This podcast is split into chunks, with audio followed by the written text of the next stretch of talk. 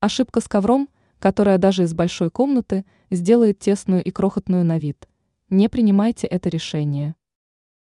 Если большая по площади комната выглядит маленькой, значит во время оформления помещения что-то пошло не так. В связи с этим эксперт сетевого издания «Белновости», дизайнер Юлия Тычина, рассказала, почему не стоит оставлять в комнате голый пол без ковра.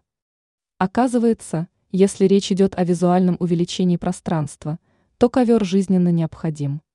Во-первых, этот элемент интерьера добавляет вашему жилью уюта, а во-вторых, связывает все элементы интерьера воедино. Сомневаетесь? Попробуйте в рамках эксперимента постелить в центре гостиной небольшой светлый ковер, и вы на собственном опыте сможете убедиться в том, что комната в буквальном смысле заиграла новыми красками. Вместе с тем стоит быть осторожными и не использовать чересчур маленький палас. Класть сразу несколько ковриков – тоже плохая идея, ведь в результате у вас не получится создать эффект визуальной непрерывности, который как раз-таки и отвечает за расширение пространства.